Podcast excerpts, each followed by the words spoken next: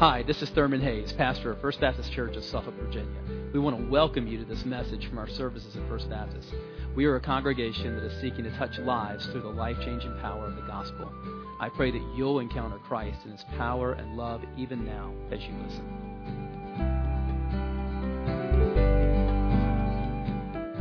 If you're new today, uh, we have been talking about uh, parables of Jesus. We're looking at 10 parables that Jesus told, which are, are, are, stories. The title of the series is Where Are You in This Story? Each of us is, is in these stories some, somewhere.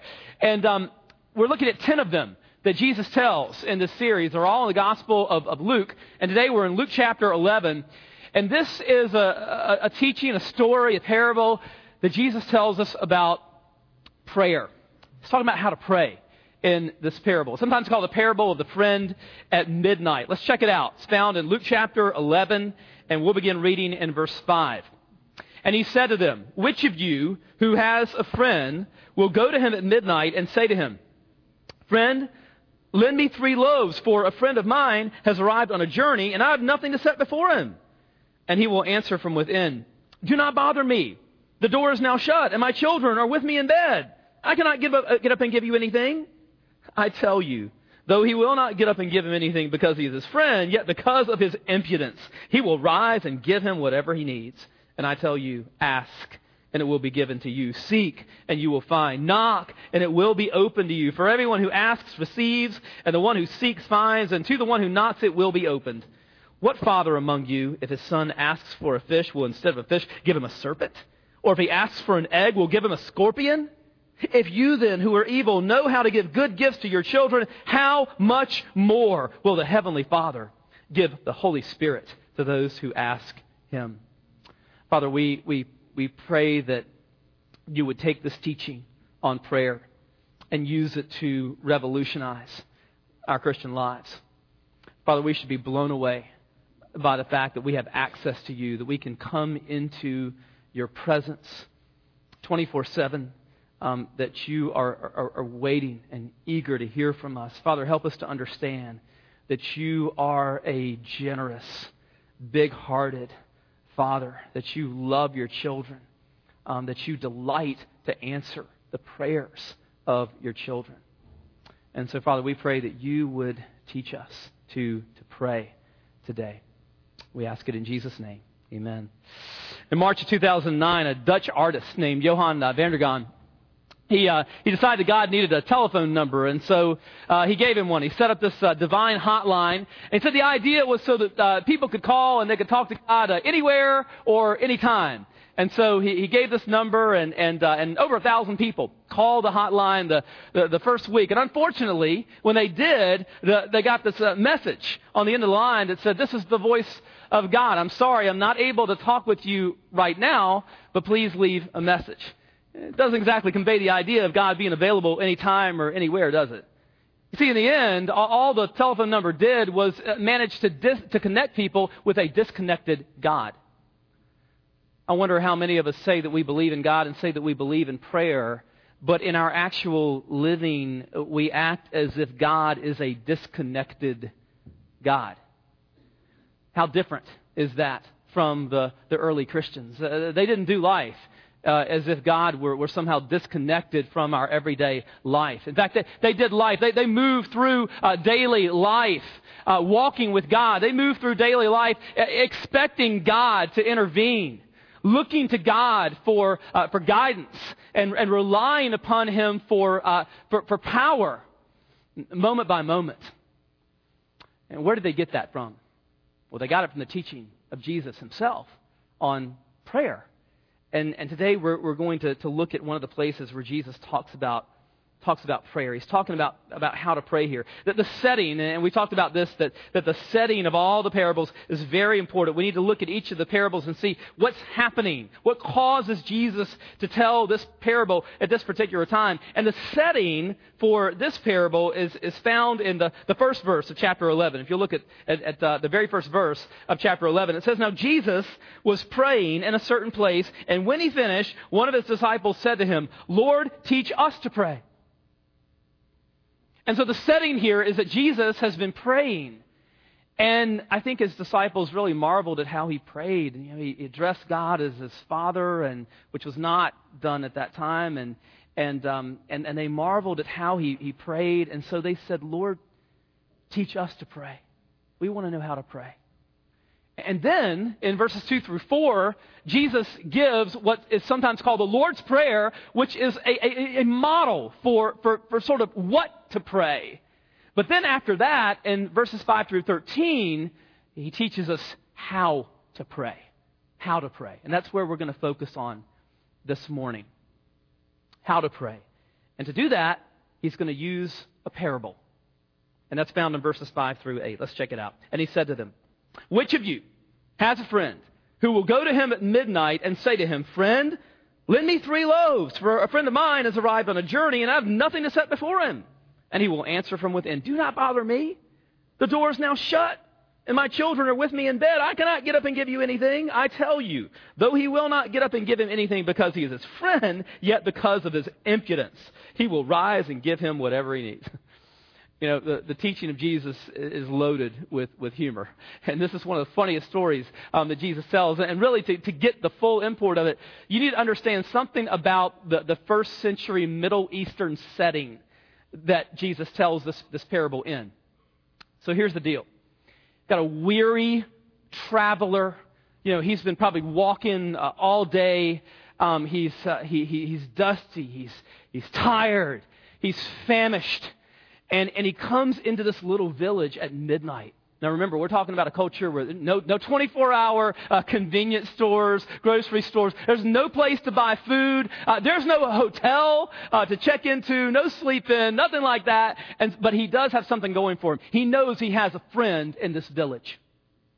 And he knows that if he goes to his friend that his friend will, will, will let him in and, and give him something to eat and give him a place to stay. In this culture, in Middle Eastern culture, uh, even now to a certain extent, um, it would be unthinkable, unthinkable not to, uh, to, uh, to welcome your friend in and to feed him. They, they just prize hospitality in, in that culture. Um, and, and, and, you know, so for a friend to arrive, you know, in the, in the middle of the night and they're, they're tired and they're hungry it would just be unthinkable in this culture not to, uh, to, to, welcome them and to give them something uh, to eat. But there's a problem. He doesn't have anything to give him to eat. He doesn't, he doesn't have any bread. Well, at this point, he faces a choice. And the choice is that uh, either he can be a, a, a, a bad host to his friend, or he can be a bold neighbor. and he can go to one of his other friends' houses and bang on the door and ask to borrow bread. And he chooses the latter. He chooses to be a, a, a good, gracious host and a bold neighbor. and so he goes to the home of his neighbor and, uh, and, and, and bangs on the door midnight and asks for bread. Now, uh, remember, we're talking here about a, a first century village. No electricity. And so the rhythm of their life revolves around uh, sunset and sunrise. People in that culture went to bed pretty much when it got dark. And so by midnight, this family has been asleep for hours. And here's the real kicker. In first century Middle Eastern culture, the whole family slept together in a central room. Now, you know, some things I, I, wish hadn't changed since the first century. I'm really glad that custom has changed since the first century because that's happened a few times um, in our family, usually during storms and, and whatnot uh, through the years where five of us have ended up in the same bed. And, you know, I always manage to get a hand flopping over on my face when that happens, or toes digging into my back, or you know, elbows or knees or, or, or whatever. I'm glad that one's changed. You know, or, or some, some of you, or some of you may be going through it now, or maybe a lot of you can remember it, um, where when they're really little, and you know you you love them to death. I mean, but it's life is relentless when they're when they're little, and, and so you've you've got to you've got to rest yourself, and ah, you finally get them settled down. You can almost just exhale, you know, and it's time to relax now. And then the phone rings you know, and ah, uh, you know, or, or, or imagine this: someone's banging on the door. You got every everybody has settled down, everybody's still. You're finally relaxing, and, and, and here's some guy that's banging on the door. Now that's that's what's going on here. Um, that's the that's the parable. So what does this guy do? You know, he at first he he basically just says, "What are you thinking?" It's the middle of the night. I mean, every my children are in bed with me. Everybody's still. What, I, can't get up and give you anything right now. But then what happens? The guy's not going away. He's persistent. He just keeps on knocking. Well, at that point, he just decides, well, I might as well cut my losses. It's obvious he's not going anywhere. And so rather than him waking up the whole crew and disturbing everyone, he, he just says, okay, okay, okay. Just here, here, I'll give you something. And he, here's your bread. Take it. Go in peace. Okay. Now that's, that's the parable.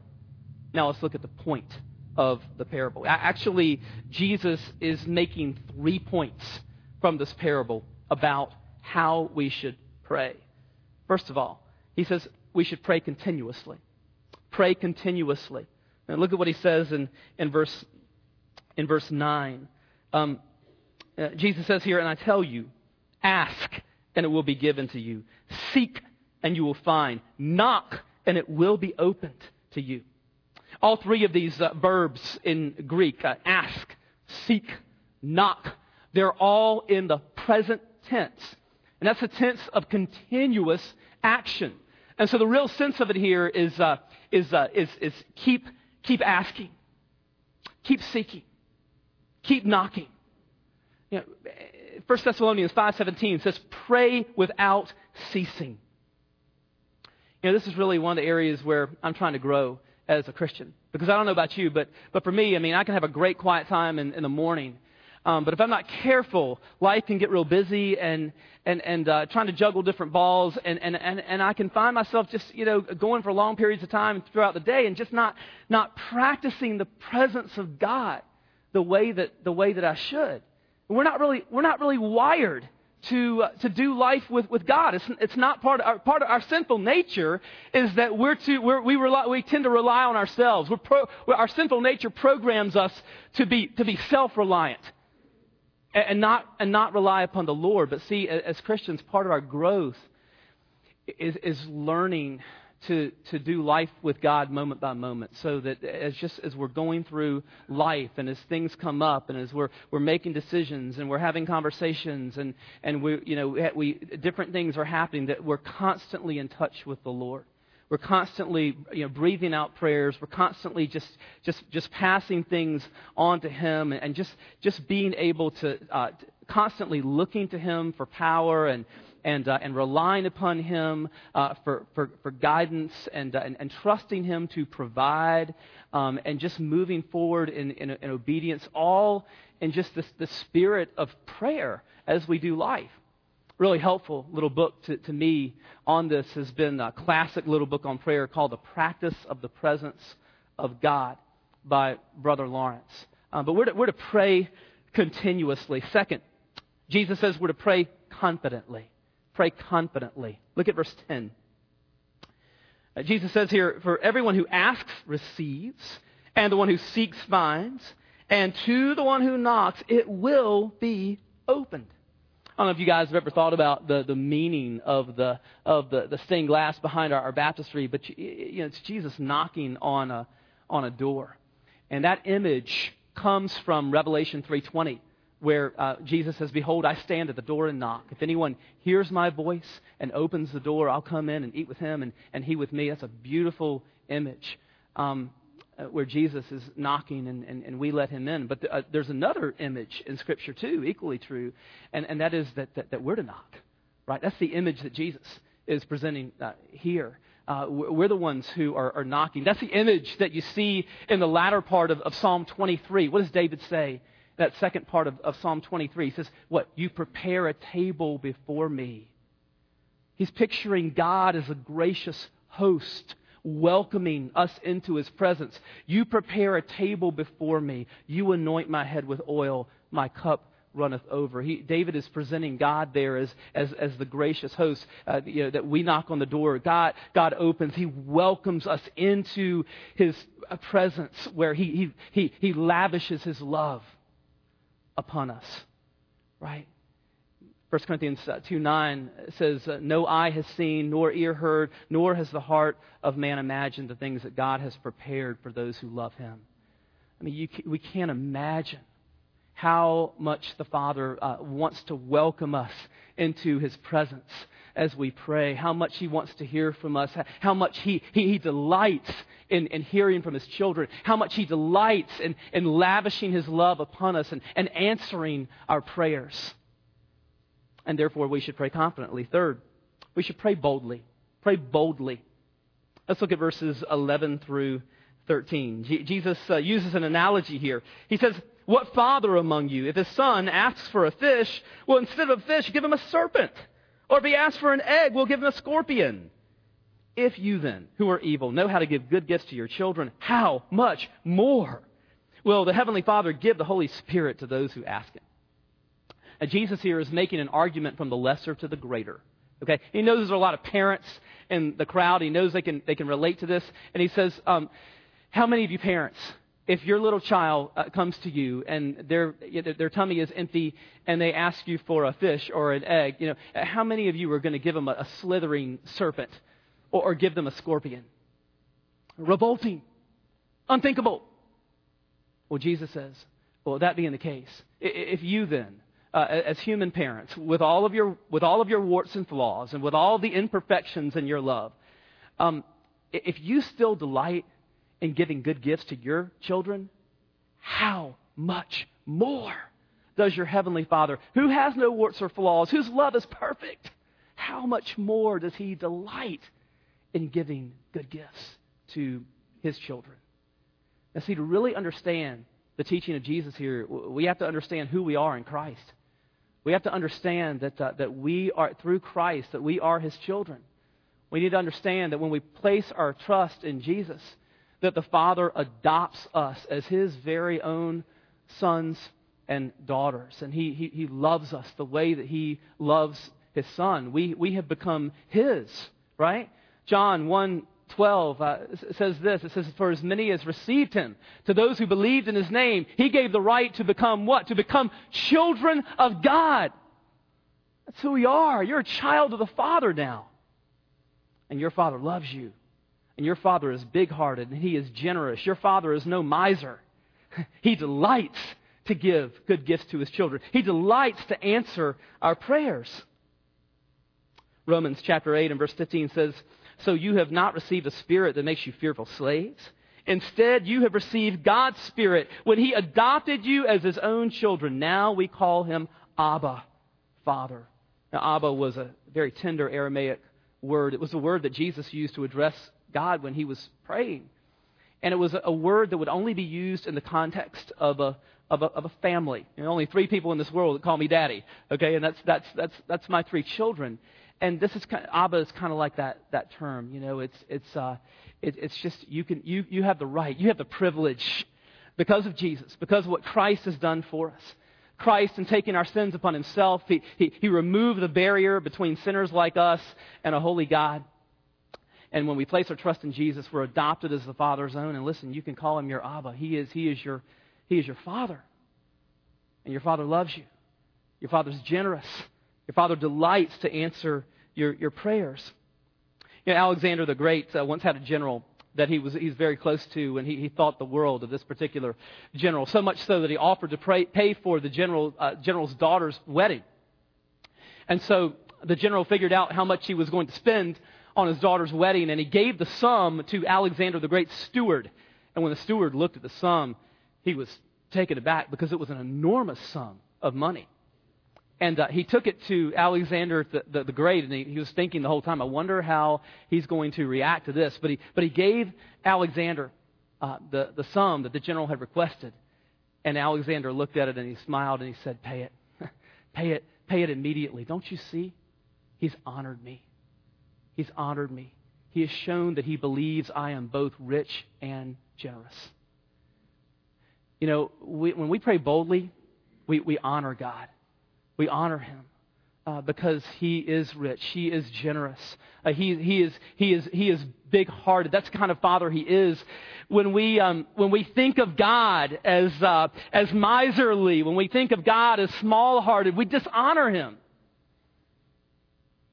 we should pray boldly. It, it, it honors God. You know, T- Tony Evans is a pastor in Dallas. And he tells about, um, he was preaching at a crusade at the University of uh, South Carolina, the football stadium. So big outdoor event.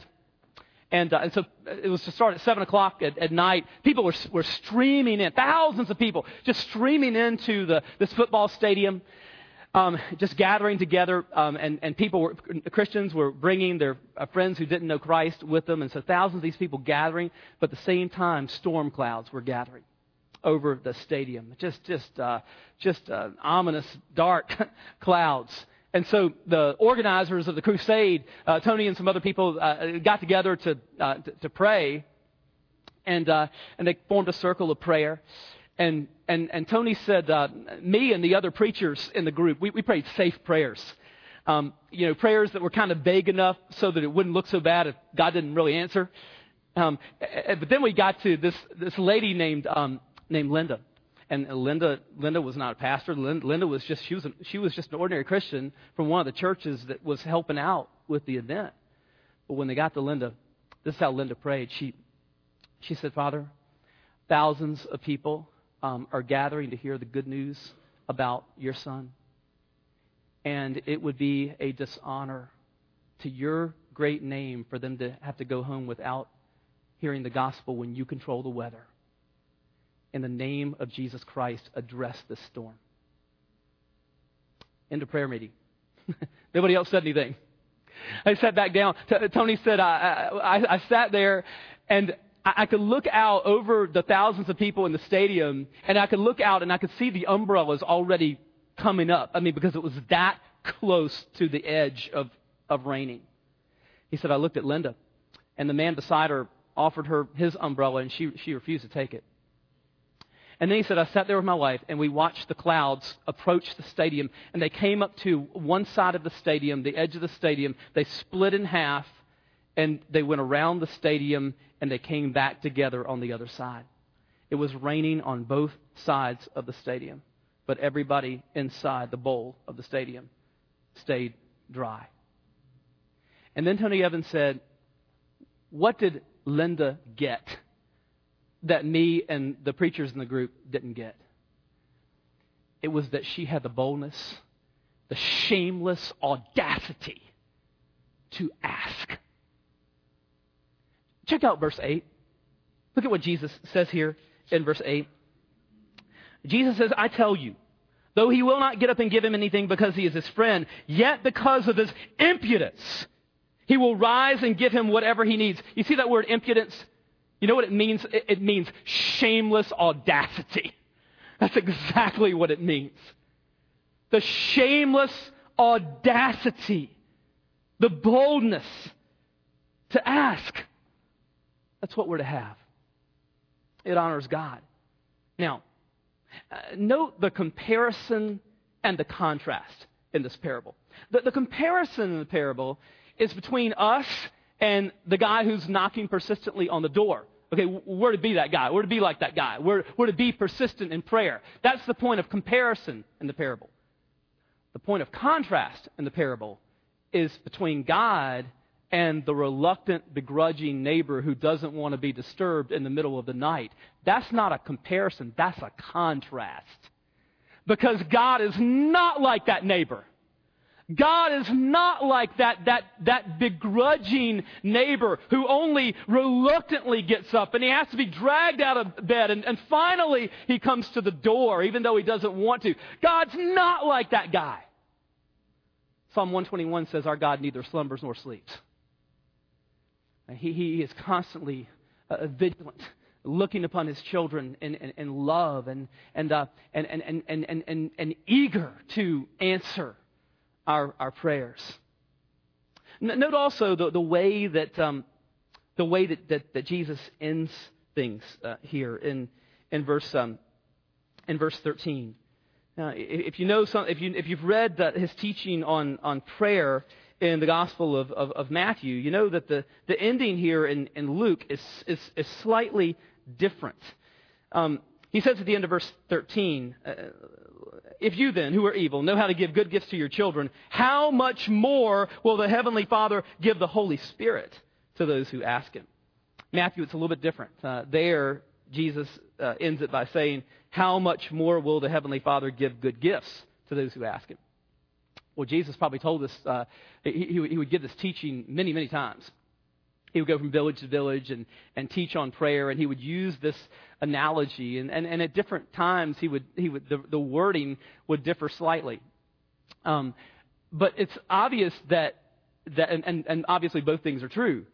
Okay, but it's clear that sometimes Jesus would say, "How much more will the Holy Spirit will God give?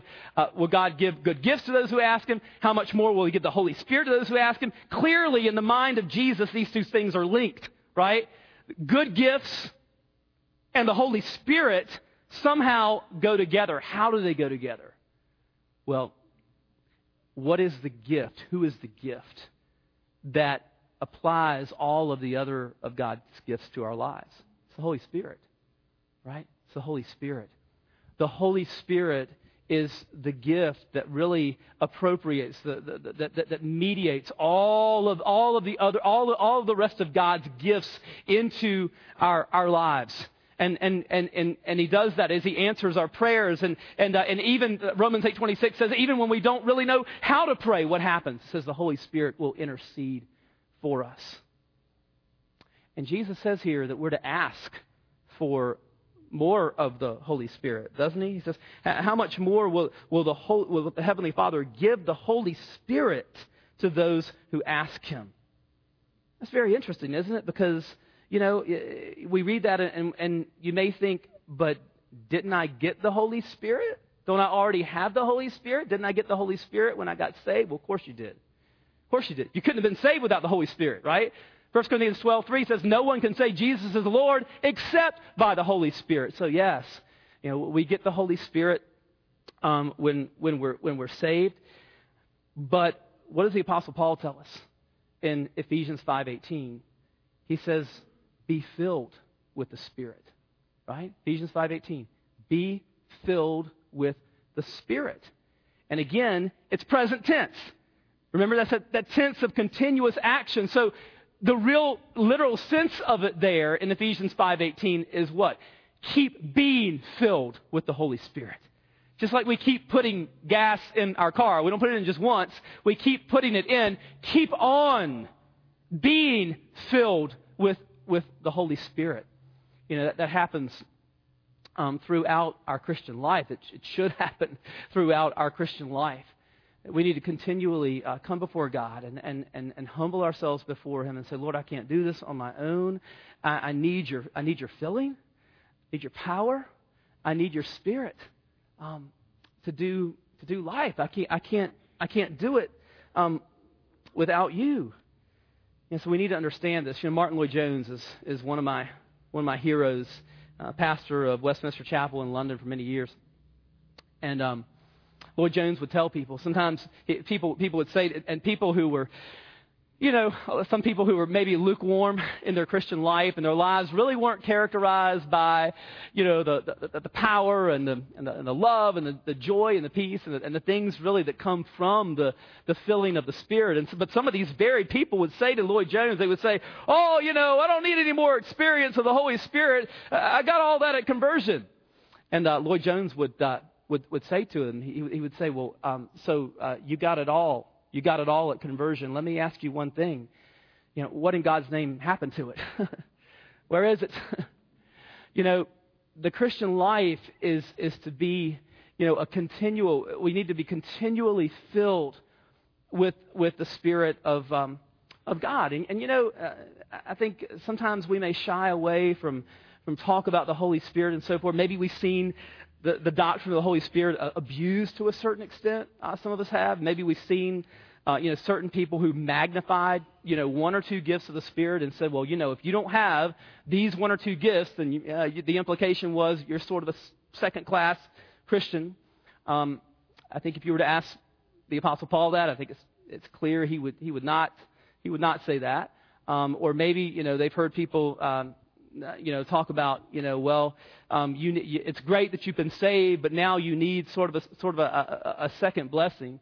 I think if you were to interview the Apostle Paul and you were to ask him, you know, do you believe in a second blessing? I think he would say, I sure do.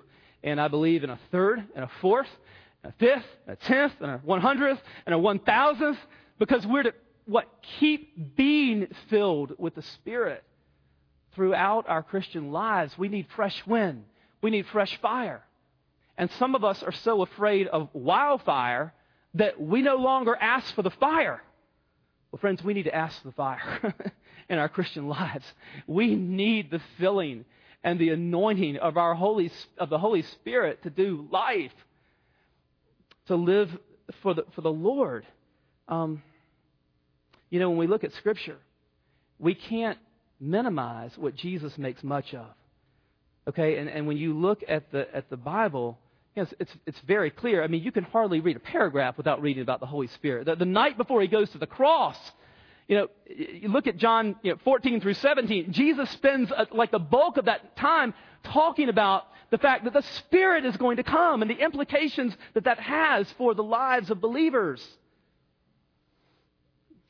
And then what happens? The very next day, Jesus goes out. He dies on the cross. And what happens?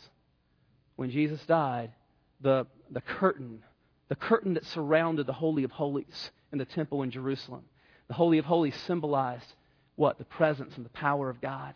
What happened? What happened when Jesus died? When Jesus died, the Bible says that curtain was torn in two from top to bottom. And you know what that symbolized?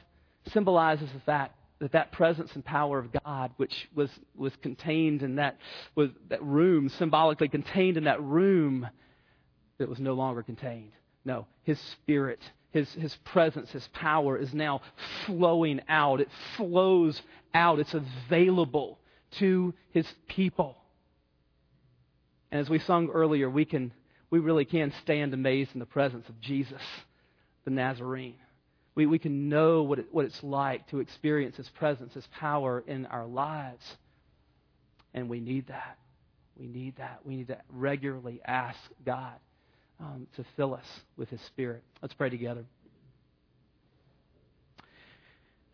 Father, we do come before you. We humble ourselves uh, before you. Lord, we, we cannot do life on our own. We, we need you.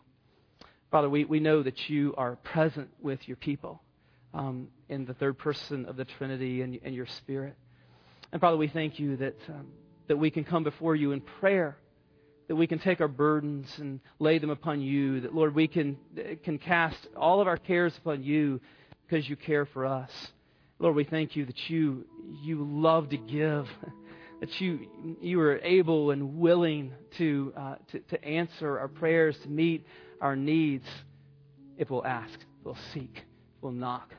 Lord, help us to do that. Help us to, to keep asking, to keep seeking, to keep knocking, Lord, to pray continually, to pray confidently to pray boldly so we know that honors you. So we just continue to pray right now. If you're here today and you came here not certain that you're a Christian, listen. The Father loves you. He's demonstrated that love by giving His Son for you. And Jesus took the sins of sinners like you and sinners like me on Himself on the cross, paid the penalty, paid it in full, to raise victoriously from the dead. He is a living Lord today and He wants you to trust Him. He wants you to give Him your, your life. And He wants to, to come into you and, and, and dwell with, with you, for you to live in, in uh, a life changing relationship of love with God through Him. Would you turn to Christ today and trust Him? If that's the cry of your heart, in just a moment, we're going to have a song of invitation.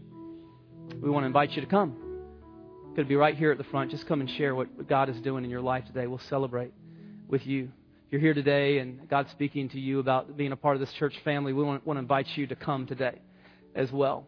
If you just got a need in your life, you just want to pray with someone, just come pray at the altar. We want to invite you to do that. So, Heavenly Father, we give you this time of, of invitation. We ask that you would work in hearts right now for your glory, and we ask it in Jesus' name. Amen. Let's stand together as we sing.